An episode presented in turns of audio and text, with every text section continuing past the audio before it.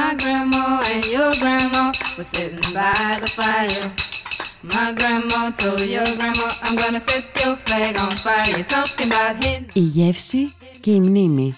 Αυτό είναι το θέμα της σειράς podcast, το φαγητό που μας φέρνει δάκρυα στα μάτια.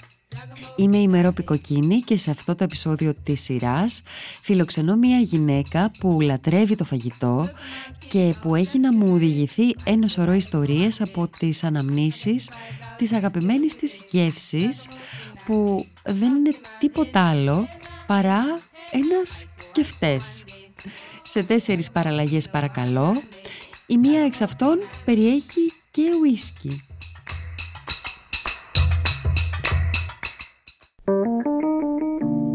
Είναι τα podcast της LiFO.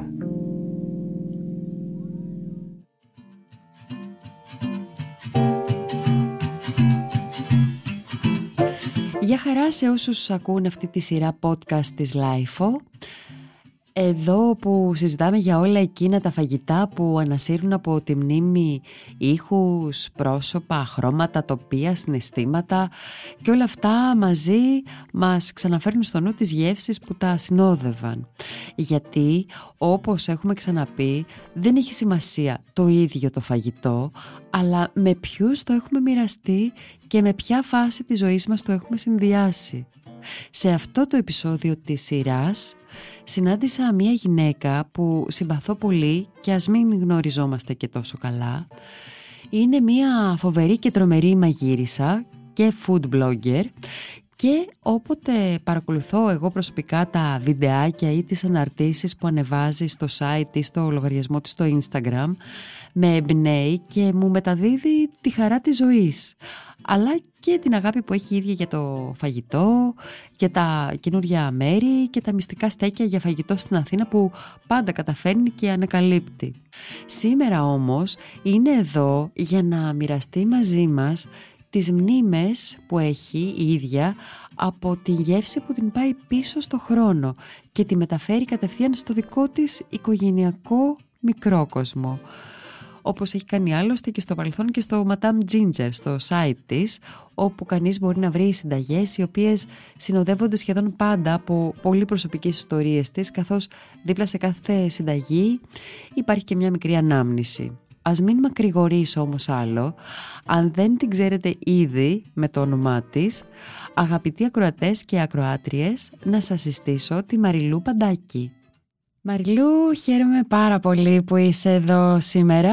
Γεια σου Μερόπη μου και εγώ ευχαριστώ πάρα πολύ για την πρόσκληση. Θέλω να μου πεις ποιο είναι το φαγητό που σημαίνει για σένα πολύ περισσότερο από ένα πιάτο φαΐ. Ε, κοίτα, καταρχήν να πω ότι αυτά είναι, νομίζω είναι πολλά τα φαγητά. Υπάρχουν πολλά πιάτα, νομίζω. Όλοι έχουμε πολλά πιάτα. Αλλά εγώ προσωπικά και πιστεύω ότι είναι πολύ κοινό με πολλούς Έλληνες, έχω τον κεφτέ.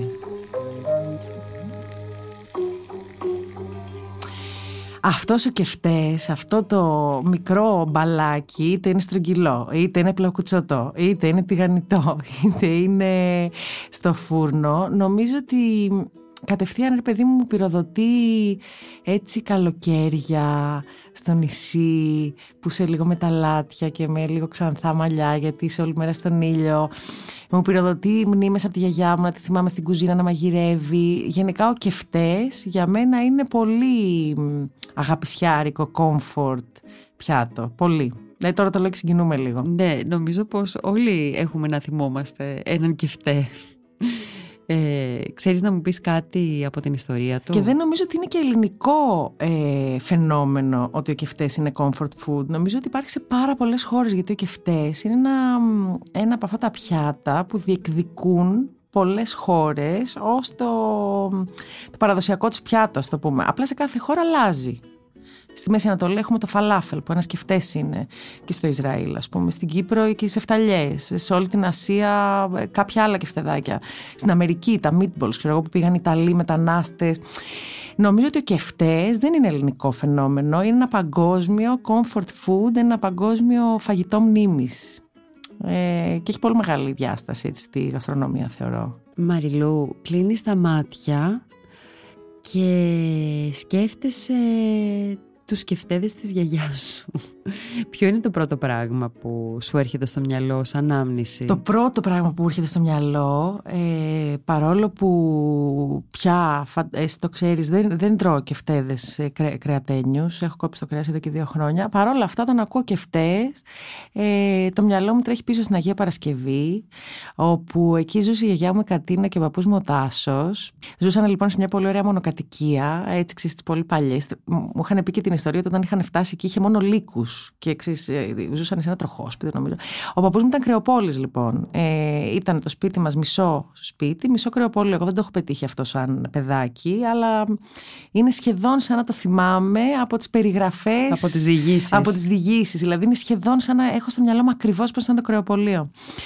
Ε, οπότε όταν ακούω και αυτές πηγαίνω εκεί πίσω στην κουζίνα της, στην κουζίνα της γιαγιάς Κατίνας. Η γιαγιά Κατίνα φορούσε πάντα αυτά τα λουλουδωτά, αυτές οι λουλουδωτές ρόμπες που βρίσκεις τώρα στην Αγίου Μάρκου, ξέρεις στα μαγαζιά. Φορούσε πάντα λοιπόν τέτοιες. Θυμάμαι ότι είχε πολλές μπλε κιόλας. Της άρεσε πολύ το μπλε. Φορούσε πάντα διχτάκι στα μαλλιά. Τη θυμάσαι και γιαγιά φοράγανε διχτάκια. Ναι, ναι, ναι. Φορούσε πάντα διχτάκι στα μαλλιά λοιπόν. Ε, είχε πάρα πολλές ρητίδες. Ήταν πολύ ψηλή γυναίκα. Πολύ αρχοντική, έτσι με μεγάλο στήθος, μεγάλες πλάτες, μεγάλη περιφέρεια. Ήταν νησιώτησα, αναξιώτησα. Και παρόλο ε, που έφτιαχνε πολύ ωραία κεφτεδάκια και για την εποχή της τα έφτιαχνε και πολύ μοντέρνα γιατί στο κέντρο τα άφηνε λίγο αλντέντε Παρόλο ότι λοιπόν τρώγαμε πολύ συχνά τα κεφτεδάκια της, θυμάμαι ότι έξω τα έκανε και πολύ μαύρα. Ήταν, πολύ, ήταν τηγανισμένα και ήταν μαύρα απ' έξω και στη μέση. Ήταν, όχι αλντέντες, συγγνώμη. Ε, medium. ναι, σε, σε έκαψα, συγγνώμη. στη μέση τα άφηνε. Να σε ρωτήσω, περίμενα να τελειώσεις. Ναι, medium, ναι. medium mm. ήταν στη μέση λοιπόν. Τα άφηνε λίγο κόκκινα στη μέση το, το κρέας, που δεν το κάνανε αυτό τότε, ξέρεις, Ήταν πολύ απαγορευτικό το κόκκινο κρέας. Η γιαγιά μου το έκανε λοιπόν. Παρόλα αυτά, η μεγαλύτερη μνήμη μου από εκείνη ήταν ο δεύτερος κεφτές που έφτιαχνε, ο νηστίσιμος ε, ο πατατοκευτές της. Ναξιώτη αγάρ, στην ε, Νάξο πάρα πολύ πατάτα και τρώγαμε και πάρα πολύ πατάτα. Οπότε όταν δεν έφτιαχνε τα κεφτεδάκια τα κανονικά, έφτιαχνε τους πατατοκευτέδες ή τσίπατατοκευτέδες όπως έλεγε. Τα έφτιαχνε πάντα στο ίδιο τηγάνι, ε, το θυμάμαι το τηγάνι της, εύχομαι να το είχα κρατήσει, δεν το κράτησα ποτέ. Μαύρο το τηγάνι, ξέρεις, απ' έξω από τα γκάζια, γιατί τότε μαγείρευε με γκάζια. Ε, πάντα τηγάνιζε σε λεόλαδο και πάντα το σπίτι δεν μύριζε τη γανίλα. Μύριζε ρε παιδί μου τα, τα αρωματικά της, έβαζε πάρα πολλά αρωματικά, πολύ δυόσμο, πολύ ρίγανη. Οπότε πάντα το σπίτι μύριζε αρωματικά τηγανισμένα. Ξέρεις, δεν μύριζε αυτό το τηγανιτό του μαγαζιού που λέμε που βγαίνεις και μυρίζεις μετά τα ρούχα σου. Ε, και θυμάμαι ότι έφτιαχνε τα κεφτεδάκια τεράστια, χοντρουλά και πολύ έτσι μπαμπάτσικα, ενώ τους τσιπαδατοκευτέδες τους έφτιαχνε πολύ πλακουτσοτούς, αλλά και τα δύο κατάμαυρα. Χωρίς να είναι καμένα όμως, ε. ήταν απλά κατάμαυρα.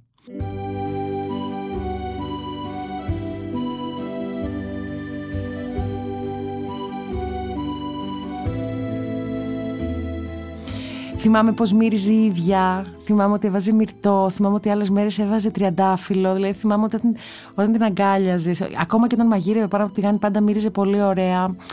Δηλαδή όλο αυτό ρε παιδί μου στο μυαλό μου είναι σαν μια μικρή ερωτελεστία. Μου έρχονται και στο μυαλό μνήμες από το λιβάνι, γιατί λιβάνιζε και το σπίτι πάρα πολύ. Ε, μου έρχονται και μνήμες από, τον, από τη γειτονιά, από τους ήχους της γειτονιάς, γιατί πάντα ήταν με ανοιχτά τα παράθυρα, ανοιχτές πόρτες και τότε δεν κλειδώναμε, δεν ήταν, τα πράγματα ήταν πολύ πιο απλά. Ε, αλλά το μυαλό μου, ειδικά με τη γιαγιά Κατίνα, ήταν, είναι πάντα συνδεδεμένο με κεφτέδες. Είτε το μοσχάρισιο είτε το πατατοκεφτέ. Ήταν πολύ καλή αγιά και πολύ καλή μαγείρισα. Εσύ έχεις προσπαθήσει να τους φτιάξεις ε, και να ανακαλέσεις ίσως αυτή την, ε, τη γεύση ε, από τη γιαγιά σου. Ναι, ε, προσπάθησα πριν από 10 χρόνια, βασικά πριν από 10 χρόνια ξυπνάω ένα πρωί και θέλω πάρα πολύ να φάω τους παραδοκευτέδες της. Τρελαίνομαι. Λέω δεν γίνεται. Έχει πεθάνει η γιαγιά μου τόσα χρόνια. Θέλω να φάω τους παραδοκευτέδες. Μου έχουν λείψει, δηλαδή μου έλειπαν όντως. Ήθελα να νιώσω λίγο ρε παιδί μου, βασικά τη στοργή της μέσα από τους παραδοκευτέδες. Πάω στη μαμά μου, καλημέρα, καλημέρα. Ε, θέλω της λέω τη συνταγή τους πατατοκευτέδε της γιαγιάς. Α, μου λέει δεν τους έχω. Πάρε τη γιαγιά Μαλία, η κόρη της γιαγιάς. Παίρνω τη γιαγιά Μαλία, η γιαγιά της λέω: Θέλω τη συνταγή τους. Α, μου λέει: Δεν τους έχω, δεν την έχω τη συνταγή. Θα πάρω τη θεία, ξέρω εγώ. Παίρνει τη θεία, παίρνει την άλλη θεία, παίρνει την ξαδέρφη. Κανείς τη συνταγή. Είχε πεθάνει η γιαγιά μου, δεν είχε γράψει κανένας τη συνταγή. Όλοι ξέρεις, ξέραμε πάνω κάτω τι έκανε, ότι έβραζε τις πατάτες και τις έλειωνε και έβαζε κάτι μέσα, αλλά κανείς δεν είχε καταγράψει όντως τη συνταγή. Και κάπως έτσι ξεκίνησε το Madame Ginger. Δηλαδή εκεί πείσμωσα και λέω δεν είναι δυνατόν να αφήνουμε τους ανθρώπους μας να φεύγουν χωρίς κάποιος να έχει αφιερώσει πέντε λεπτά να καταγράψει μια συνταγή. Να σ' αρέσει τόσο πολύ και να μην έχεις δηλαδή πέντε λεπτά χρόνο να αφιερώσει τη γιαγιά σου για να κάτσεις να γράψετε μαζί μια συνταγή. Οπότε έτσι αποφάσισα να ξεκινήσω και το Madame Ginger, να ξεκινήσω να καταγράφω συνταγές γιαγιάδων, θείων, θείων φίλων μου κτλ. κτλ. Στην πορεία δοκίμασα τη συνταγή της αρκετές φορές. Τώρα δεν ξέρω αν αυτό η γεύση που θυμάμαι, δεν ξέρω αν, αν η γεύση που θυμάμαι είναι ακριβώς αυτό που ήταν ή αν εγώ την έχω οριοποιήσει στο μυαλό μου ή την, γιατί το κάνουμε αυτό με συνταγές που αγαπάμε. Ε, πιστεύω ότι τα έχω καταφέρει. Την έχω ανεβάσει κιόλας στη συνταγή στο blog τους, για τους παδοτοκευτέδες. Τα κεφτεδάκια δεν τα κατάφερα ποτέ μεταξύ μας. Πάντα μου βγαίνανε πολύ ελαστικά ή πολύ σκληρά ή πολύ κάτι τα, τα κεφτεδάκια δεν τα κατάφερα ποτέ και μετά έκοψα και το κρέας, δεν το ξαναπροσπάθησα. Οπότε όχι, δεν τα έχω καταφέρει για τα κεφτεδάκια. Πάντα τα κεφτέδε κάτι έχουμε κάνει. Ε, βέβαια να σου πω ότι εκτός από αυτές τις ε, δύο γιαγιάδες, τη γιαγιά Τιτίνα και Μαλία, δεν είναι αυτά τα ονόματά τους, γιατί τα ονόματά τους ήταν Κατίνα και Μέρη, απλά ήταν τα παιδικά ονόματα που τις φώναζα εγώ και τα έχουμε κρατήσει όλη την οικογένεια και τις φωνάζουμε έτσι. Έχουμε και τη γιαγιά Ελένη, η οποία είναι από, το, από την οικογένεια του μπαμπά μου, που έχει και αυτή μια, πολύ, μια πολύ ωραία συνταγή και φτεδάκια, ε, τα οποία βέβαια κανείς μας δεν ξέρει ούτε που τα έχει μάθει, ούτε από που προέρχονται, γιατί είναι τελείως ε, περίεργη συνταγή και θα στην πω στη συνέχεια και ούτε αν το όνομα που μας έχει πει η γιαγιά είναι και το αληθινό όνομα ή αν το έχει εφεύρει εκείνη, ξέρεις, κάπως στο μυαλό της. Τα κεφτεδάκια λοιπόν της γιαγιάς Ελένης, η οποία η γιαγιά Ελένη τώρα η καταγωγή είναι από αρχαία Ολυμπία, νομό Ηλίας. Ε, τα λέει το Μασέλια, πολύ περίεργο όνομα για κεφτές, το παραδέχομαι. Δεν το, είναι το έψαξες καθόλου, υπάρχει... Τίποτα, πουθενά πουθενά, δεν έχω καταφέρει να βρω τίποτα. Δεν είναι στρογγυλά, είναι μακρόστενα, σαν μικρά σουτζουκάκια. Είναι τυλιγμένα σε μπέικον, που για γιαγιά αυτό είναι σχεδόν απαγορευτικό. Εγώ τα τρώω αυτά τα κεφτεδάκια 35 χρόνια. Δηλαδή πριν 35 χρόνια να τυλίγεις το κεφτεδάκι σε μπέικον, φαντάζομαι δεν το κάνανε έτσι τότε οι κυρίες. Ε, και τα μαγειρεύει, τα σβήνει μάλλον τα σοτάρει μαζί με τον μπέικον έτσι σε μια κατσαρόλα τα σβήνει με ουίσκι. Δεν ξέρω πώς. Δηλαδή, ελληνικό φαγητό υποτίθεται και σβησμένο με ουίσκι πάλι δεν κολλάει πουθενά. Ε, και μετά τα ρίχνεις σε ένα πυρέξι και τα ψήνεις στο φούρνο. Αυτά λοιπόν ε, τα κεφτεδάκια σε οποιαδήποτε γιορτή, γενέθλια, Χριστούγεννα, Πάσχα και να γινόταν στο σπίτι της γιαγιάς μου στην Κυψέλη, Κυψελιώτης αυτή η γιαγιά, ε, υπήρχε ένα μεγάλο ταψί με πολλά τομασέλια. Τρελαινόμασταν με τα τομασέλια. Τα συνόδευε πάντα με πουρέ, τον οποίο επίσης γενικά η γιαγιά μου όλες τις συνταγές κάπως τις πήραζε. Τον πουρέ δεν τον έφτιαχνε λοιπόν τον κλασικό πουρέ με λαδάκι, με βουτυράκι. Τον, τον άπλωνε σε ένα ταψί, τον γέμιζε τυριά από πάνω και τον έψινε μέσα στο φούρνο και του έκανε μια χρυσή κρούστα. Γενικά η γιαγιά μου τα έκανε όλα έτσι πολύ πλουμιστά κλπ. Ε, όπως επίσης να σου πω και ένα άλλο που κάνεις στο παστίτσιο, ας πούμε στο κιμά, βάζει μέσα καλαμπόκι και ρακά. Τα πειράζει όλα, ρε παιδί μου. Δεν ήθελα ποτέ η γιαγιά μου να είναι συμβατική στη μαγειρική. Πάντα ήθελα να κάνει τις μοντερνιές της, έτσι να είναι λίγο πιο μπροστά. Οπότε τα τομασέλια επίσης πολύ αγαπημένο φαγητό, πάρα πολλές μνήμες. Δεν το έχω μαγειρέψει ποτέ. Νομίζω ότι το έχει μαγειρέψει μία ή δύο φορές η μαμά μου, αλλά αυτή τη φορά δεν κάναμε το λάθος και την καταγράψαμε τη συνταγή, την έχουμε γραμμένη, οπότε αν πάση στιγμή κάποιος στην οικογένεια θέλει να την κάνει έτσι για να επαναφέρει ας πούμε αυτές τις ωραίες μνήμες που είχαμε, υπάρχει συνταγή καταγεγραμμένη. Ε, το πιο σημαντικό όμως νομίζω σε αυτή τη γιαγιά δεν ήταν τόσο η συνταγή περσέ, ήταν η ίδια η περσόνα της γιαγιάς.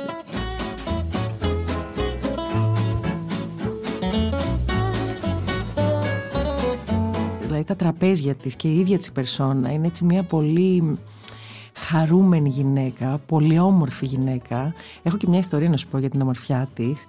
Ε, αυτή η γιαγιά λοιπόν, ας το πάρουμε από την ιστορία που πήγε, στη, πήγε στο Σουδάν. Πήγε στο Σουδάν, εκεί παντρεύτηκε τον παππού μου, εκεί ζήσανε. Ο παππούς μου είχε ανοίξει και έτσι και το πρώτο φωτογραφείο της χώρας.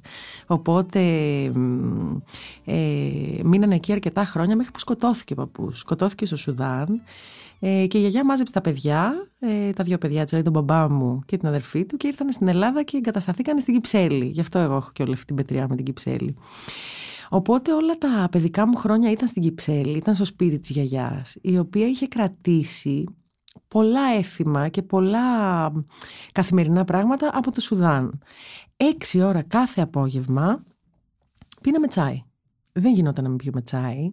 Στο σπίτι κυκλοφορούσαμε με ρόμπες. Μας έβαζε έτσι μεγάλες μακριές ρόμπες. Εμένα μου τις έδινε και σε μεγάλους κόμπους στο πλάι για να μου κάνουν, γιατί ήμουν πολύ μικρούλα. Οπότε υπήρχε η ιεροτερεστία του τσαγιού καθημερινά. Ε, η γιαγιά στο τσάι μεταξύ θυμάμαι έβαζε και τσουρέκι μέσα. Βούταγε τσουρέκι μέσα στο τσάι. Έβαζε φέτα. Το έχεις ξανακούσει εσύ για τη φέτα; Νομίζω κανείς. Ε, και όταν έκανε τραπέζια λοιπόν αυτή η γιαγιά, ε, ήταν το αγαπημένο μας πράγμα στην οικογένεια. Έστρωνε έτσι στο μπαλκόνι της, πάρα πολλά λουλούδια στο μπαλκόνι. Τη αρέσουν πάρα πολύ τα λουλούδια και τα φυτά. Είχε πάρα πολλά λουλούδια. Οπότε πάντα έστεινε δύο-τρία μεγάλα τραπέζια στο, στη βεράντα. Πολλές φορές χρησιμοποιούσαμε και τη δίπλα βεράντα, η οποία είναι της θείας μου, γιατί μένουν μαζί δίπλα-δίπλα. Έστεινε λοιπόν δύο-τρία μεγάλα τραπέζια, ξέρεις, με καρέκλες γύρω-γύρω. Υπήρχαν και όλα αυτά τα φυτά. Έβαζε πάντα μουσική και υπήρχε έτσι ένα πολύ ευχάριστο κλίμα. Ε, χορεύαμε, ε, μιλούσαμε οικογένεια, πάντα συγκεντρωνόμασταν έτσι όλοι μαζί και οι συγγενείς που δεν βλέπει συχνά. Ε, και αυτά τα τομασέλια ήταν απαραίτητα. Δηλαδή τα τομασέλια και ο πουρές ήταν τα must. Δεν υπήρχε περίπτωση να γίνει τραπέζι χωρίς τα τομασέλια και τον πουρέ. Τα τρώγαν όλοι, το άρεσαν σε όλους. Η γιαγιά ήταν πάντα ντυμένη είτε με φούξια ρούχα είτε με κόκκινα ρούχα. Της αρέσουν πάρα πολύ. Ξέρετε, τα πολύ χρωματιστά. Δεν, νομίζω ότι δεν έχω δει ποτέ να φοράει μαύρα, ούτε σε κηδεία. Πάντα της άρεσε να φοράει χρωματιστά, πάντα φούξια κραγιόν. Νομίζω κανείς στην οικογένεια δεν έχει δει τη γιαγιά μου χωρίς το φούξια κραγιόν της. Κανένας. Ξυπνάει το πρωί, βάζει κολόνια και φούξια κραγιόν. Είναι το must. Έχει και ξέρει αυτό το κουνουπιδάκι, το ξανθό στο κεφάλι της, το μεγάλο που ξάνει τα μαλλιά, λες, τα ναι, ναι. μαλλιά. Οπότε είναι έτσι και big γυναίκα, πολύ τροφαντή. Μια αγκαλιά. Τη, λες, τη, τη γιαγιά μου την κοιτάς και τη, νομίζω ότι είναι μια μεγάλη αγκαλιά. Ε, και τα τομασέλια είναι... Α, εγώ την, την έχω συνδεδεμένη άρρηκτα με αυτό το πιάτο. Άρρηκτα. Τι θυμάσαι να τα φτιάχνει; Τι θυμάμαι να τα φτιάχνει. Ε, αυτή τη γιαγιά τη συγκεκριμένη την ξέρω σε ένα σπίτι, σε μία κουζίνα. Οπότε πάντα τη θυμάμαι στην ίδια κουζίνα. Έχει ακόμα το μαρμάρινο νεροχύτη, είναι αρκετά στενή. Ε, τη θυμάμαι να τα φτιάχνει. Βέβαια η γιαγιά μου επειδή είναι ένας άνθρωπος που προετοιμάζεται για οτιδήποτε μέρες πριν, δεν έχει καθόλου υπομονή και έχει και πολύ άγχος, πάντα την προετοιμασία την έκανε μόνη της. Αλλά τη θυμάμαι να τα βγάζει από την κατσαρόλα, το τελείωμα που λέμε, να τα βάζει στο μεγάλο της πυρέξ και να τα βάζει μες στο φούρνο. Ε, θυμάμαι και το σκυλάκι της, και το φλούφλι και το γατάκι της στον ψιμπζίκο που πηγαίνανε πάντα εξής μπλεκόντουσαν στα πόδια της μέσα στην κουζίνα τους έβριζε μετά πήγαινε και τα χάιδευε συγγνώμη που σε έβρισα τα, τα, ξέρεις, τα, τα χαϊδολογούσε ας πούμε για να ζητήσεις συγγνώμη που ε, οπότε ναι, έχω πολλές μνήμες από την κουζίνα της στην Κυψελιώτικη και νομίζω ότι αυτή η γιαγιά είναι ο λόγος που αγαπάω τόσο πολύ την Κυψέλη και όχι τόσο ότι μεγάλωσα στην Κυψέλη. Δεν ξέρω δηλαδή αν φύγει, αν θα μπορέσω εγώ ποτέ ξέρεις, να, να ξεπεράσω ε, το, τον δεσμό που έχω με την Κυψέλη και τη γιαγιά. Είναι πολύ, πολύ σημαντικός αυτός ο δεσμός. Και γιατί Μαριλού μου λες ότι δεν έχεις προσπαθήσει ποτέ να τα φτιάξεις; Πολύ ειλικρινά νομίζω ότι αφενός ήθελα να κρατήσω τη γεύση και την Βασικά όχι τη γεύση. Ήθελα να τα τρώω σε εκείνη πάντα. Ε, όπως ακριβώς και με τους πατατοκεφτέδες που τους έχω φτιάξει έτσι μια-δυο φορές ας πούμε μόνο. Δεν μ' αρέσει να φτιάχνω τις συνταγές των γιαγιάδων μου. Μ' αρέσει να τις τρώω από εκείνες. Ε, βέβαια, να μου πεις τι θα κάνεις όταν φύγουν οι γιαγιάδες. Δεν θα τρώω τις συνταγές τους. Νομίζω ότι προτιμώ να μην τις τρώω. Προτιμώ να έχω στο μυαλό μου τη γεύση του φαγητού πα, παρέα όμως με την ανάμνησή της παρέα με την μία γιαγιά να είναι στην κουζίνα και να τους μαγειρεύει και να μου χτυπάει το χέρι με την κουτάλα. Ότι μην πάρεις ακόμα και φτεκέι, θα το σπάσει στο τραπέζι. Ή την άλλη γιαγιά να μπερδεύεται με τα σκυλιά, όπως είπαμε και πριν, και να τους σερβίρει ένα τραπέζι γεμάτο οικογένεια που γελάνε. Νομίζω ότι αν κάπως πάω να, να τις κλέψω τις συνταγές, ότι θα χαλάσω αυτή την ανάμνηση και λίγο με ενοχλεί. Λίγο με ενοχλεί. Ναι. Και κλαίω, φαντάζεσαι. Και βάζω το κλάμα του. Κοίτα, πρέπει να σου πω ότι έχω μπερδευτεί με το πόσες γιαγιάδες έχεις. Έχω μπερδέψει τους πάντες με το πόσες γιαγιάδες έχω και πόσους κεφτέδε κάνουμε. Γι' αυτό θα τα βάλω λίγο σε μία σειρά. Θα πω ότι η προγιαγιά μου η Κατίνα είναι η γιαγιά με τους πάντα το κεφτέδες.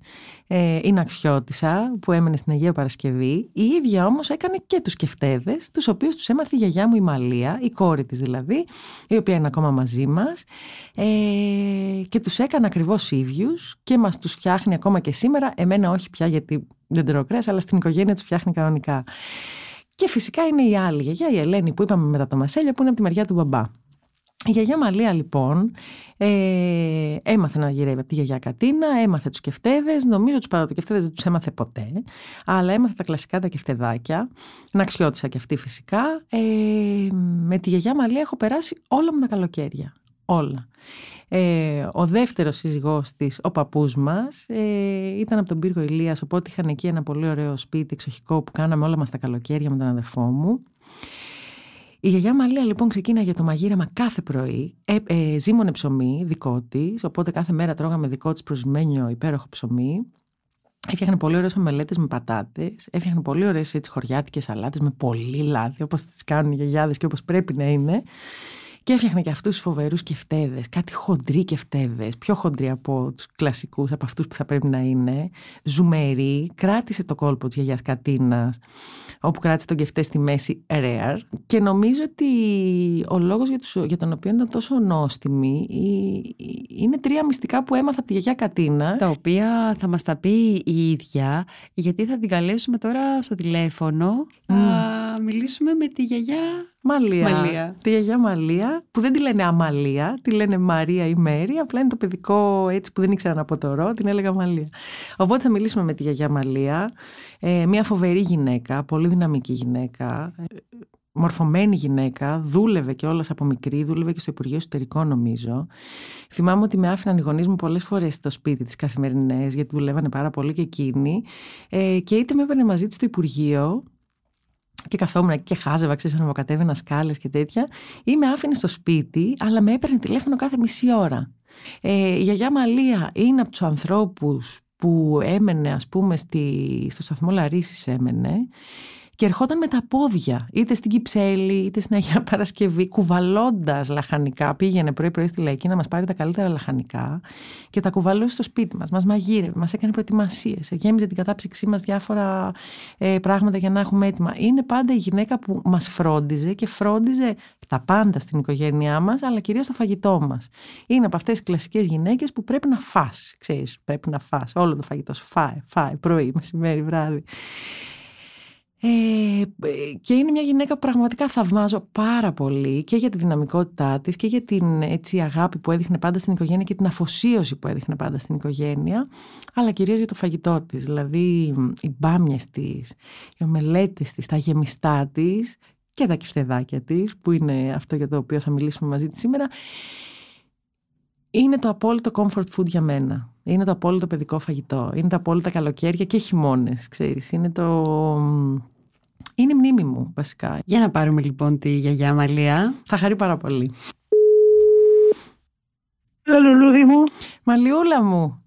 Αγάπη μου. Καλά είσαι; Καλά, μια χαρά εσύ. Καλά, είμαι εδώ με τη Μερόπη. Γεια σας. Θα μας ακούς και τις δύο.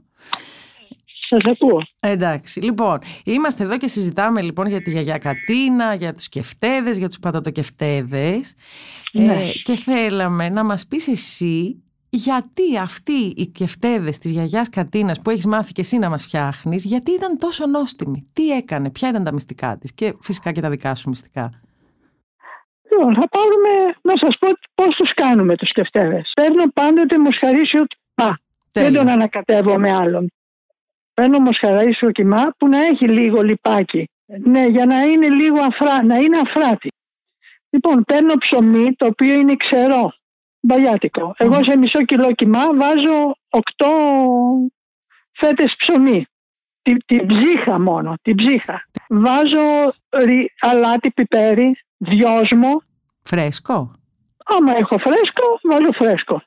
Βάζω ρίγανη ή θυμάρι και άλλοι αν τον αγαπάνε το βασιλικό βάζουν και βασιλικό.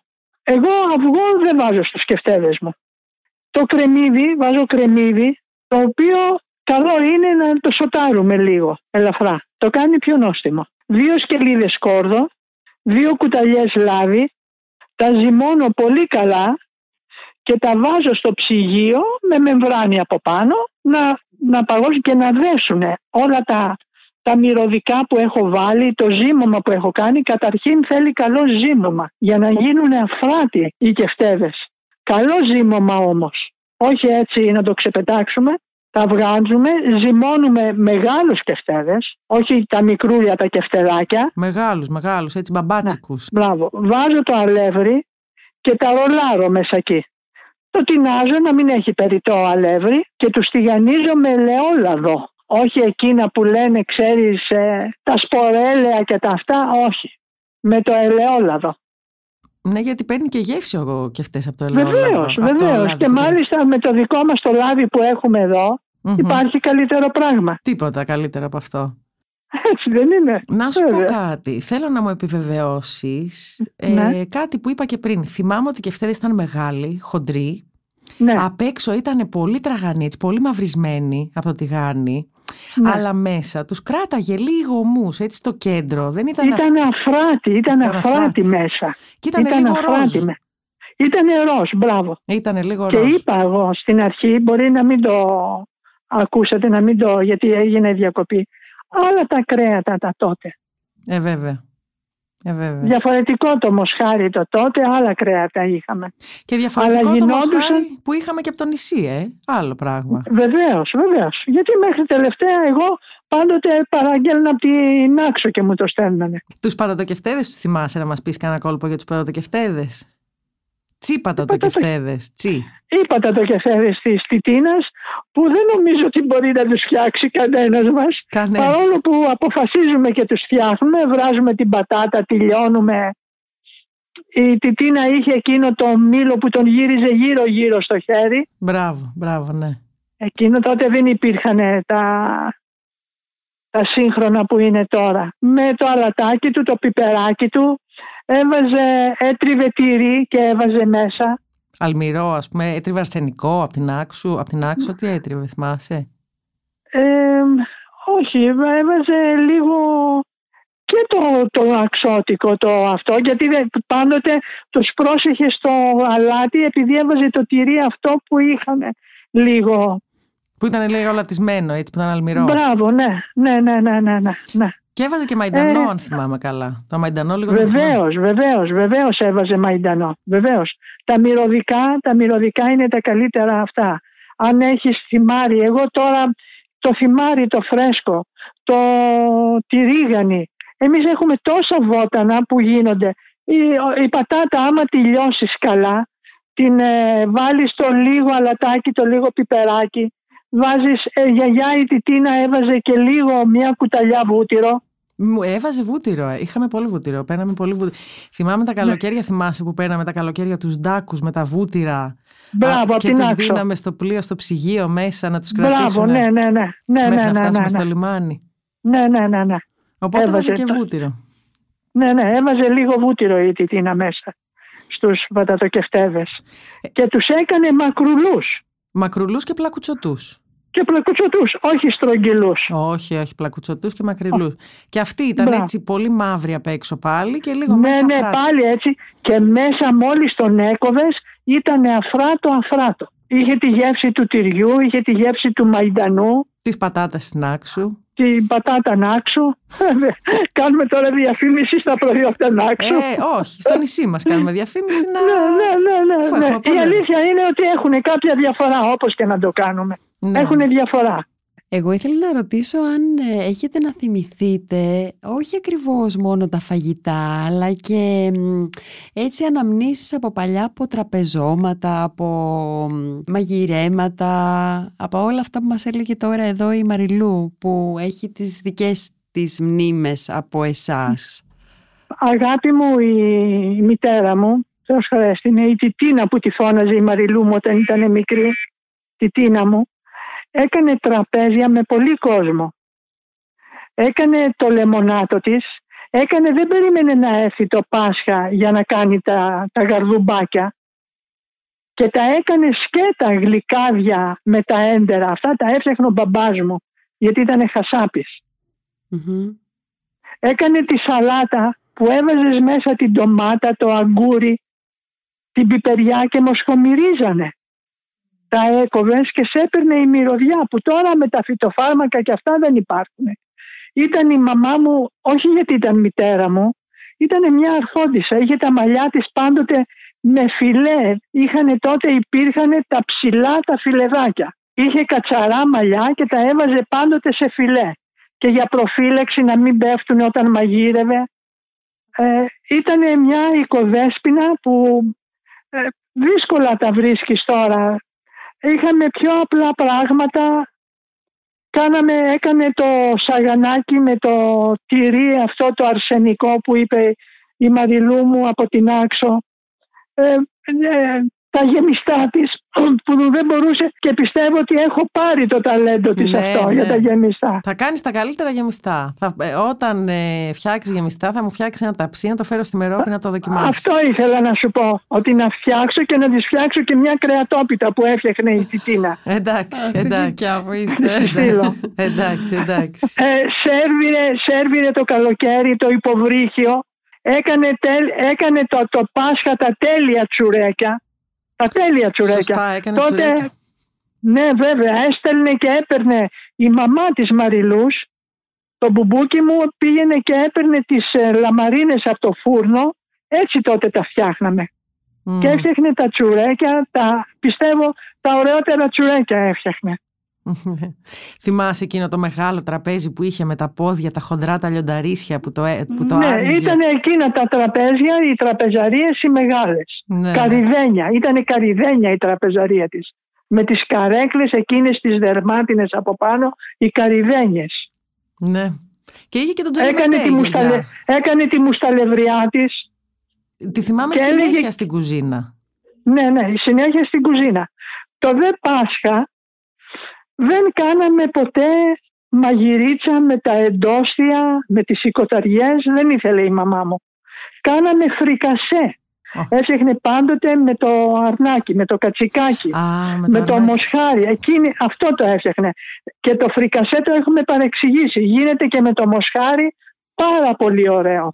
Ναι, πάρα πολύ ωραίο. Όταν στο κάνω εγώ με τα μανιτάρια δεν είναι πιο ωραίο; Α, ε, εσύ και η μαμά σου κάνετε τώρα το Μεγάλο Σάββατο και τρώμε με τα μανιτάρια. Ε, ναι, Ωραιότατο. Ε, Ωραιότατο. Να σου πω Χρυσοχέρα μου, ή από την Τιτίνα την προγιαγιά Πάρης, ή από τη γιαγιά από μένα και από την άλλη τη γιαγιά την Ελένη. Και ή από τη μαμά σου Γι' αυτό μας βγήκες έτσι. Να είστε καλά, Μαλία μου, να είστε όλες καλά, να σας χαίρομαι. Να μου ζήσετε, να μου ζήσετε, να είστε καλά. Ευχαριστούμε πάρα πολύ. Χαρήκαμε πολύ που σας μιλήσαμε. Ευχαριστούμε, Μαλία. Να είστε καλά. Πάντοτε στη διάθεσή σας. Φιλάκια, φιλάκια.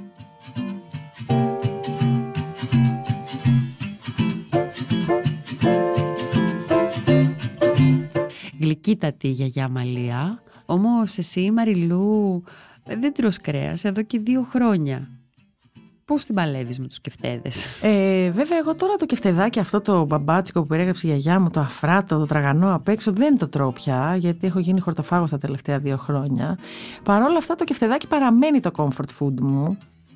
Και μάλιστα τον πρώτο καιρό που έκοψα το κρέας είχα πει ότι μία φορά το χρόνο θα τρώω ένα κεφτεδάκι. Έτσι για το καλό θα κάνω το cheat day μου και είχα πει μάλιστα θα το κάνω και σε νησί. Και όντως την πρώτη χρονιά έφαγα ένα κεφτεδάκι σε ένα νησί. Τη δεύτερη χρονιά έφαγα ένα, ένα δεύτερο κεφτεδάκι σε ένα νησί. Τώρα έχω αποφασίσει ότι δεν θα ξαναφάω κεφτεδάκι. Θα αφήσω το κεφτεδάκι έτσι μια πολύ ωραία ανάμνηση που έχω. Παρ' όλα αυτά φτιάχνω κεφτεδάκια, δεν είναι ότι δεν φτιάχνω. Ε, απλά τα φτιάχνω με φακές, με βρώμη, με καρότα, με μπατζάρια. Τα φτιάχνω έτσι σε διάφορες χορτοφαγικές παραλλαγές. Και μάλιστα έχω βάλει και μία ε, παραλλαγή στο βιβλίο μου, το The Cookbook, που πιστεύω ότι είναι η πιο κοντινή παραλλαγή ε, σε, σε κανονικό κεφτεδάκι, ας το πούμε. Δηλαδή φέρνει πολύ σε γεύση και σε υφή. Ε, εντάξει, ξεχωρίζει τη φακή, δεν το συζητώ καν, αλλά είναι ό,τι πιο κοντινό. Έτσι, λίγο για να με ξεγελάει αυτή, τη, σε αυτή την επιθυμία που έχω να δοκιμάσω τις κεφτέδες η γιαγιάς μου. Έλα Μαριλού, δώσε μας τη συνταγή. Ουσιαστικά για αυτή την ε, συνταγή χρησιμοποιώ είτε κόκκινα φασόλια είτε φακές, τα οποία τα βράζω και τα αλέθω. Ε, και τα δύο, όταν τα αλέσεις, κάνουν έτσι λίγο σαν κοιμάς. Δεν τα κάνω πολύ πάστα, τα αφήνω λίγο να υπάρχουν χοντρά κομματάκια όπως έχει στον κοιμά με το λίπος. Ε, αντί για αυγό θα βάλω έτσι αυτό το λιναρόσπορο με το νερό που λέμε που είναι το υποκατάστατο των vegans. Θα κρατήσω τα αρωματικά, θα βάλω μαϊντανό όπως είπε η γιαγιά μου, θα βάλω δυόσμο, ε, αντί για αλεύρι θα βάλω βρώμη, το κάνω ακόμα πιο υγιεινό. Ε, και όλα αυτά ακριβώς όπως είπε και η γιαγιά Μαρλία θα τα βάλω στο ψυγείο να ε, δέσουν τα υλικά μεταξύ τους, θα τα περάσω από ένα λευράκι και θα τα τηγανίσω. Οπότε ουσιαστικά ακολουθώ την ίδια περίπου διαδικασία, ε, αλλά αντί για να λέσω κύμα, λέθω το, το όσπριο.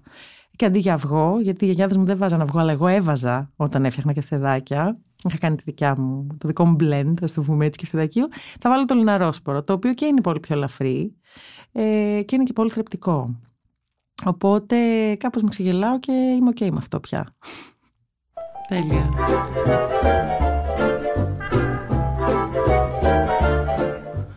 Το ευχαριστήθηκα και εγώ πάρα πολύ γιατί ξέρεις κάπως σαν να ήταν ένα tribute στις τρεις μου γιαγιάδες. Είναι πολύ μετριαρχική η οικογένειά μου, είμαστε όλοι γυναίκες, οι άντρες είναι λίγοι σας στην οικογένεια, οπότε Όλο αυτό ξέρεις, μου θύμισε την οικογένειά μου και μου θύμισε το δεσμό που έχουμε γυναίκες μεταξύ μας και το πώς μια γυναίκα μπορεί να κρατήσει την οικογένειά της τότε με τα φαγητά της και την έτσι, φιλοξενία και τα τραπέζια και όλα αυτά που κρατάνε την οικογένεια δεμένη. Οπότε και για μένα ήταν πολύ ωραίο ταξίδι έτσι, στην ιστορία της οικογένειάς μου και το κεφτέ που παίζει πολύ σημαντικό ρόλο σε αυτήν την οικογένεια όπως φαίνεται, όπως ανακαλύψαμε σήμερα.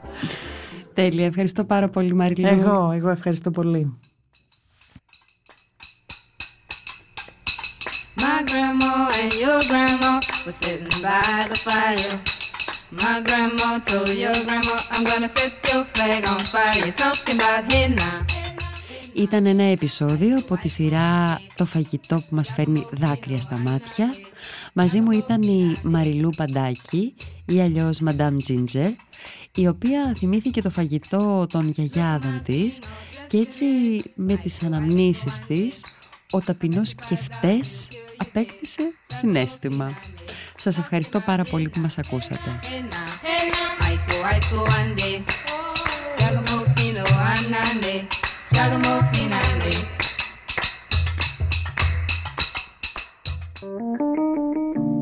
Είναι τα podcast της Λάιφο.